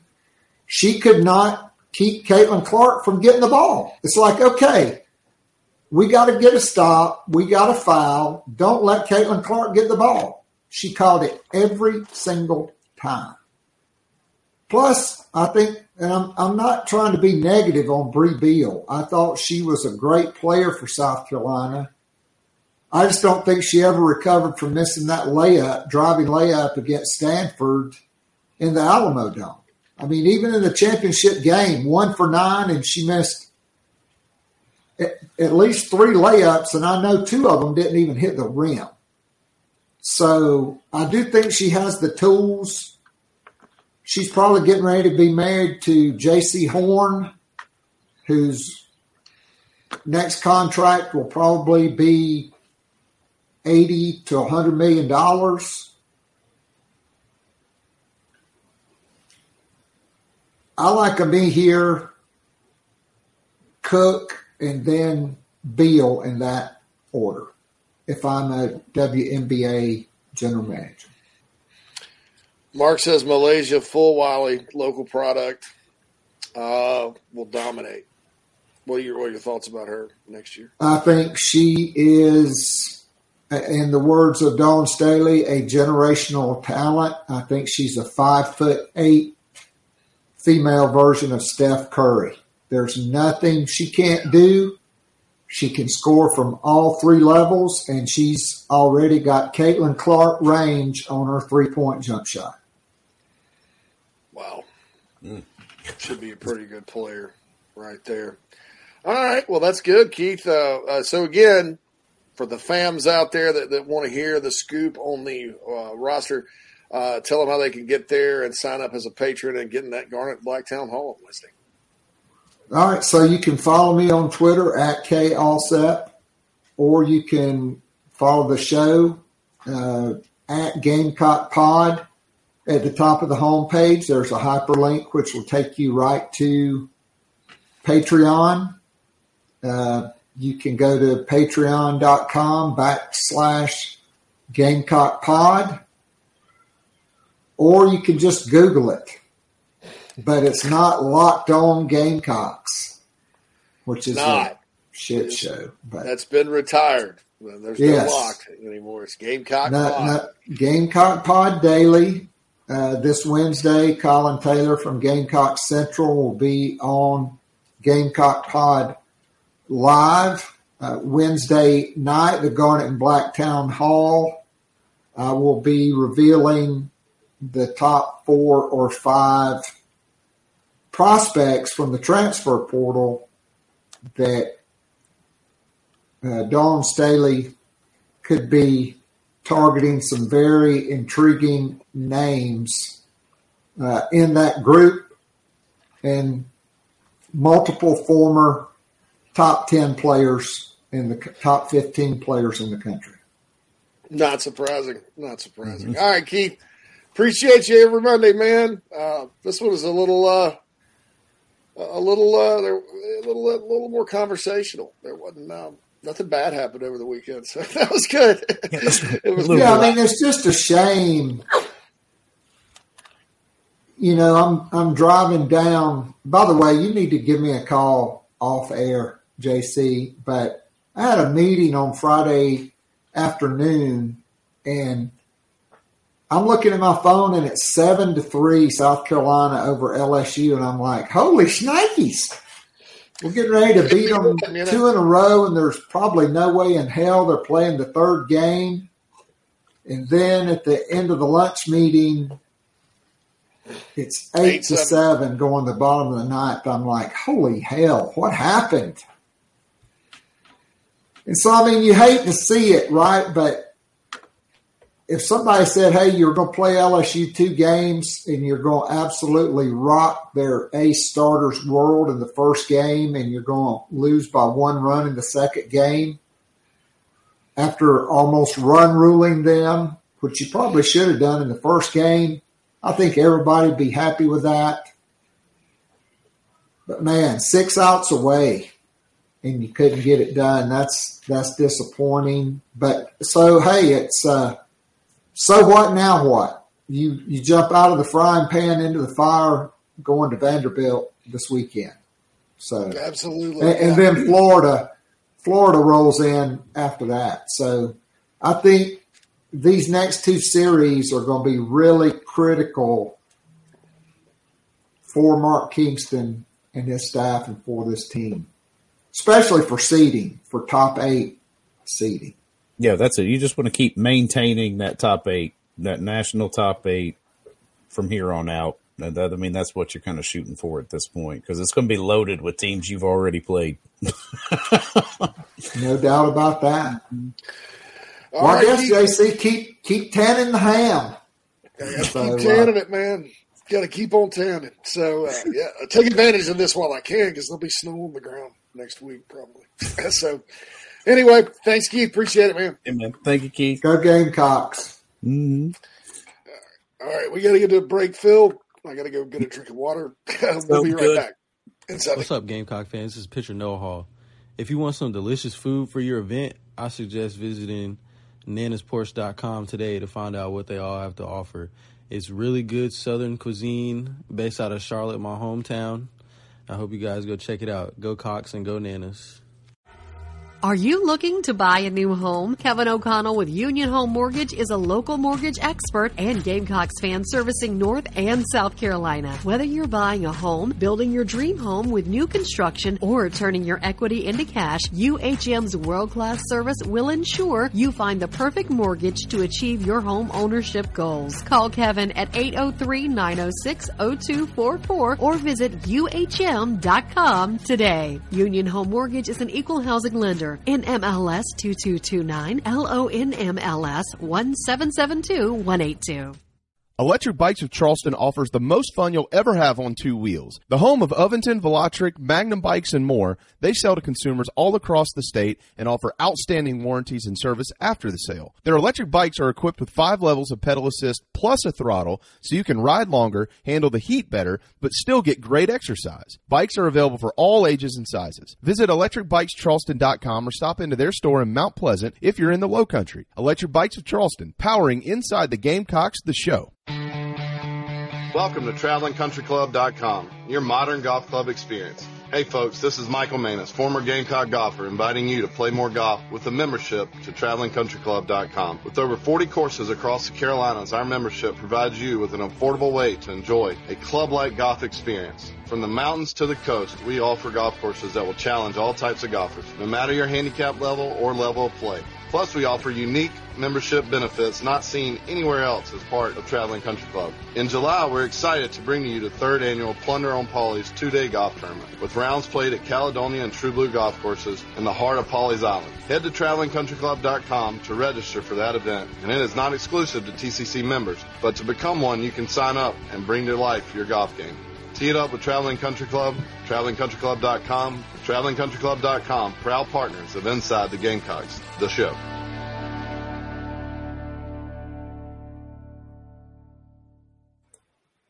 This is Zachary Davis from Carolina Hoops, and you're watching the show with JB, JC, and Phil.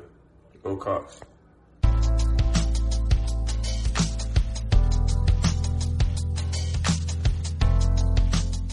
Welcome back in, everybody, inside the Gamecocks, the show brought to you by Express Sunrooms of Columbia. John B is how to send them an email to get in touch with them, see if they can bring some more sunshine into your life.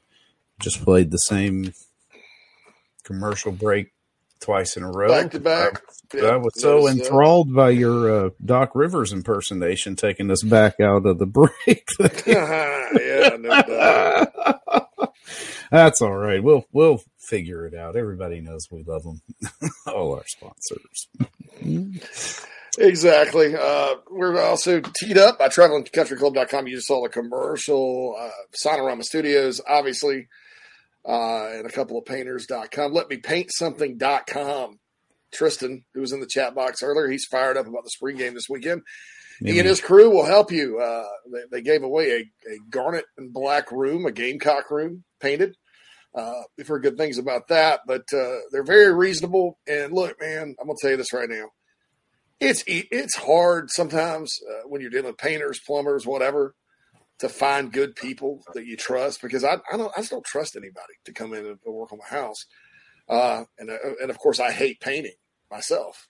I hate it with a passion. Uh, so uh, heck, why not call Tristan and go to letmepaintsomething.com and support this Gamecock uh, and trustworthy business. Uh, let me www.letmepaintsomething.com. Uh, back to the Nana Sports chat box. Xavier from the Pacific Northwest says, I do think you guys are crazy for wanting to play Power Five schools, play Group of Five or lower, and pay them well to come do it. When you start playing Power Five teams competitively in the spring, things could get bad. Yeah, like I said, you could get fired.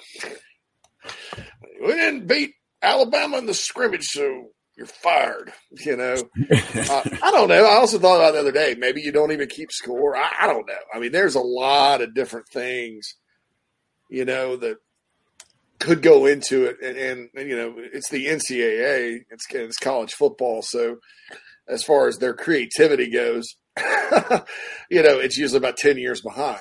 But um, I I think if you got creative with it, it, it would be worth it. And I, I would also do. I would not just make it for strikes. Like, you could play a game in the spring against another team, and then I would also say you could do kind of like Keith said, a combined practice with another squad in August. Uh, and maybe that ends with a if you want to do something public facing, maybe that ends with like what like I was talking about, like a seven on seven. Uh, you know, and I'd watch Carolina play a seven on seven against Georgia Tech, wouldn't you? Yeah, I mean, you know, it'd be fun. It's not real football, but it's still you, you get to see how your guys stack up against their athletes. Uh, you know, so I don't know. I don't know. Um, uh, Stacy you says do it in such a way that you could still keep your spring game, you know, for your own team and recruiting Yeah. and all that. You could do away, you know, home and homes that aren't necessarily televised or anything like that, just so you got some good on good, you know, against another team that isn't yours, and then bring it home and do your regular spring game. Nah, they'll televise it, Phil. There's too much money to be. nah, I know. Yeah, once they get They into it, televise it'll be the spring games anyway. I mean, they're like a you know, uh, they're yeah, get- for things like the SEC network and streaming and stuff. So Yeah, and that Uh, way you don't lose your ticket revenue for your spring game if you're doing home and Yeah. homes. Yeah, and, and I don't know. I mean, you know, I, I think maybe an answer too would be to make it count. Count it towards your record. Yeah, I don't know how fair that would be because you're you're not normally dealing with your full roster in the spring. Yeah. Uh, maybe it could count for something. I don't know. Maybe the bowl games get get moved to spring and they become scrimmages.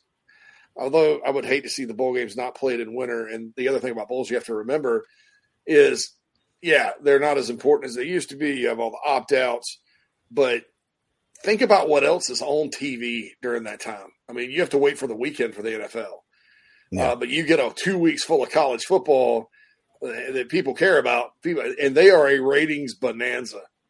Uh, the gamblers too. Don't forget about those guys. Yeah, they are. Right. I mean, Mike Morgan told me it's like you know you'll have a bowl game between two group of five teams that will outdraw like a, a big time college basketball matchup during December. It's just that's why ESPN gets behind so many because it's awesome programming and it, it, mm. it makes the money. Uh, you know, regardless of the half empty stadiums. And gosh, I saw a Bahamas Bowl one time. I think there were five. I think I counted five people in the stands. Uh, the, the Bahamas Bowl. I'm like, the fan bases got lost on the way to the stadium or just got too hammered to go. They're sitting out by the pool. Ah, ah, the game's on TV. We'll just check it here. It's fine. It's hmm. hot over there, you know, that kind of thing. So, you know, that that's the deal. Um, Contrast says, JC, are the rules stricter with media access to South Carolina when it comes to spring practice footage? Saw some other schools on YouTube have like 30 minutes of practice footage available.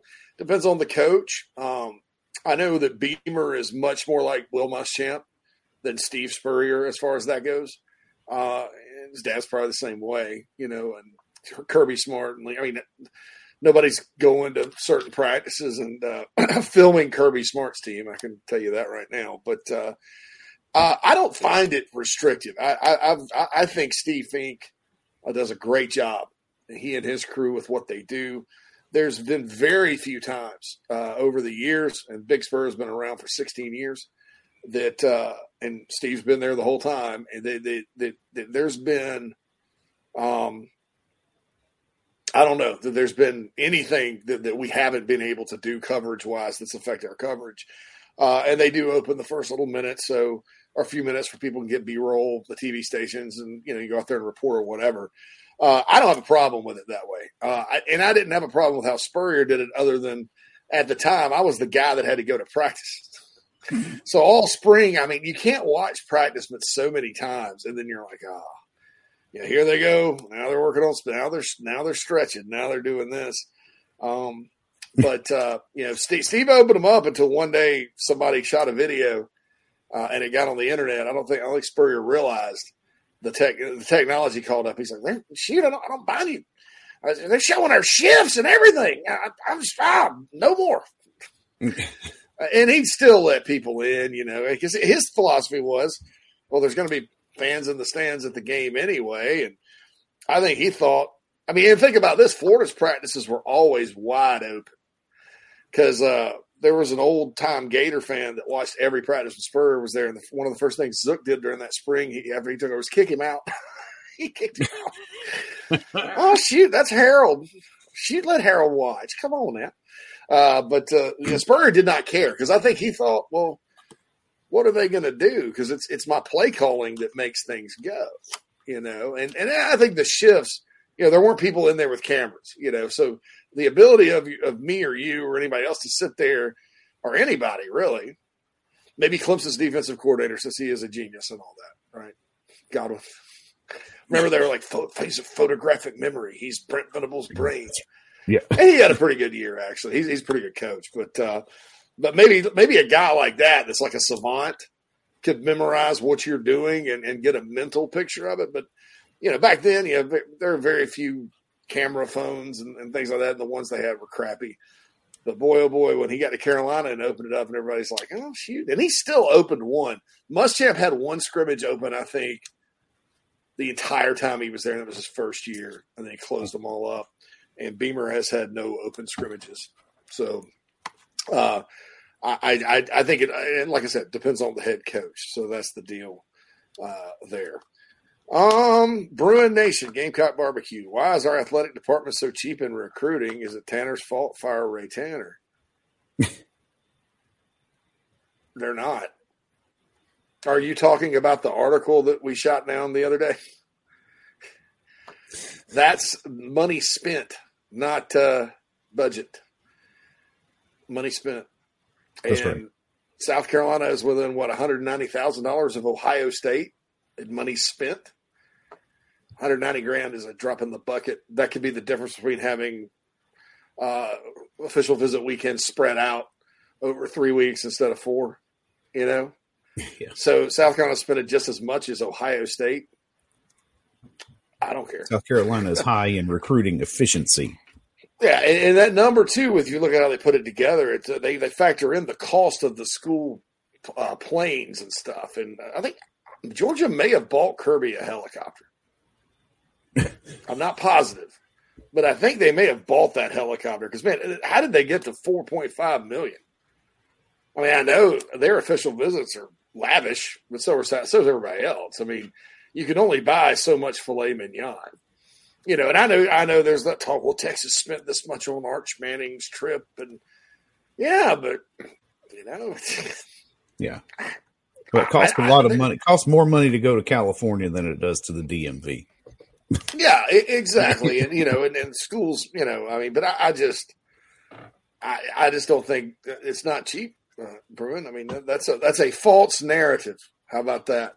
Uh, and, and I'm not I'm not getting on Brad for what he said either. That's not you know Brad's entitled to his opinion, and, and I understand the gist of what he was saying. He was trying to say, hey, Beamer's recruiting this well, and, and Carolina's not spending as Yeah. Oh, JC. What happened? All right, y'all. It was time for a break. We're going to see if we can't get JC's mic fixed back up, and we will see you after these messages. Just as your State Farm agent combines good neighbor service with surprisingly great rates, you can combine your home, auto, life, or small business insurance with Tony Pope State Farm Insurance today. And guess what you'll get? That's right, even more good neighbor service with surprisingly great rates. In fact, Tony Pope State Farm is your go-to agent anywhere in South Carolina, North Carolina, or Georgia for the service you deserve at the price you want. So try combining your home, life, auto, and or small business insurance today. Tony Pope State Farm has been in business for more than 30 years and can handle anything you need in the tri-state area. Once again, Tony Pope State Farm will help you mix and match perfectly. Call 843-851-2222 or visit tonypope.com today. Like a good neighbor, State Farm is there. If you're in the upstate of South Carolina and are in need of residential real estate services, Cindy Bass Searfoss of Coldwell Banker Caine is for you. Ask her about the village at Creekside, all of her listings in my hometown of Spartanburg, South Carolina, right there on Daniel Morgan Avenue, married to a lifelong Gamecock fan. And many of our listeners have already bought homes from her and been 100% satisfied with the detail and care she uses. Cindy Searfoss, 864 414 5271, Coldwell Banker Caine in the upstate for your real estate needs. Are you looking to buy a new home? Kevin O'Connell with Union Home Mortgage is a local mortgage expert and Gamecocks fan servicing North and South Carolina. Whether you're buying a home, building your dream home with new construction, or turning your equity into cash, UHM's world-class service will ensure you find the perfect mortgage to achieve your home ownership goals. Call Kevin at 803-906-0244 or visit UHM.com today. Union Home Mortgage is an equal housing lender. NMLS 2229, LONMLS 1772182. Hey man, are you sick and tired of your business computer guy? Yes, he takes forever to call me back and doesn't always respond to the requests. Yeah, same here. I'm paying him good money. I constantly have issues, and I'm worried he's not backing up my network and securing it properly. You know what, Phil? Let's ask Stone Blanton. Hey, JC and Phil, if you want a solution to your IT problems, give Heritage Digital a call. Our boy Matt Odom has a low cost, one price solution that will get you running right.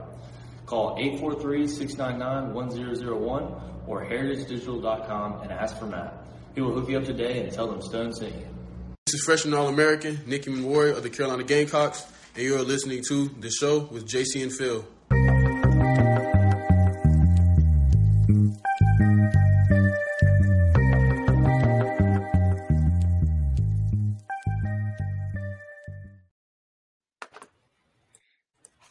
Welcome back, everybody, to Inside the Gamecocks, the show presented to you by Express Sunrooms of Columbia. 803 446 4662 is how to get in touch with John Barber and his team to set up a no obligation consultation to talk about how they can get some more sunshine into your life this summer. Yeah. Yeah. Okay. So I was, I kind of thought there was a lot of sarcasm in in Bruins comments. I was You like, got yeah, me, man. no, it You- got me yeah. Back on the soapbox. Ah, not this. That's Somebody said right. not this again. And it's my understanding that Brad's article was not talking about budgets but expenditures, which is, am I correct in that? Yeah, the USA Today article was too. The problem Yeah. was it wasn't Brad's article necessarily. It was the USA Today guy. He kept saying budget. He used the word budget over and over again, and it's not. It's not. You know, I mean, you, you, I don't understand the. I mean, I, think it's probably just careless, uh, more so than intellectual dishonesty. But I, I think it's kind of careless to say that because that's just not accurate. And you're uh, allegedly, if you're the news, if you're, the, if you're a newspaper reporter, you're supposed to be accurate. You're held to the highest standards, so the, not like some team site, you know, and that kind of thing. So, like uh, television. David Klein, David Cloninger wouldn't wouldn't write something like that that was inaccurate. You know, he'd figure it out too, because you know what, he's good at his job. uh, most of the guys on the beat around here are good at their jobs. You know, um, I can't say that about the, the USA Today guy that wrote that article, and and, and USA Today does that every year. Uh, they kind of pull uh, the the money and, and they call it a budget every single year, and it's ridiculous. Uh, and I think this year uh, they're on kind of the warpath about Title IX, about men's and women's basketball, and you know they're beating that drum pretty good. And uh, I thought that uh, the article they wrote about that particular, uh, you know, there's a lot of nuance in Title IX, right? It's not just as cut and dry as some of the activists want you to believe. Uh, for example, nobody takes football into account you know, and the, the the need for that many scholarships on the on the guy side, and the fact that there is not an equivalent equivalent women's sport out there. I mean, you want to know why, why schools start programs like lacrosse, you know, because that eats up some scholarships and stuff. And I, I think that you know, while what the NCAA, you know, deserves some heat for what they did with the women's tournament a couple years ago on the cheap while the men were kind of the lavish thing or whatever. Um, I think that that was legit criticism, you know, because that's that kind of stuff's supposed to be equal. Uh, but you know, if you dig into Title IX a little bit more, uh, yeah, it is the law. But you know, like I said, there's no all this reporting and griping and finger pointing at all these. They do this and they're they're they're biased, sexist or whatever. When you when you take when you don't when you don't even acknowledge football and and and how that makes things challenging, uh, th- then you don't have a grasp of the subject, and, and that's the bottom line. I think with anybody that's out there spewing all this crap about Title IX this, Title IX that, blah blah blah. Then don't get me started on the academic end of that thing and the due, lack of due process with some stuff and and all that. That's a political talking point I won't go to right now, but uh, I do think that um, any Title IX discussion needs to start with football.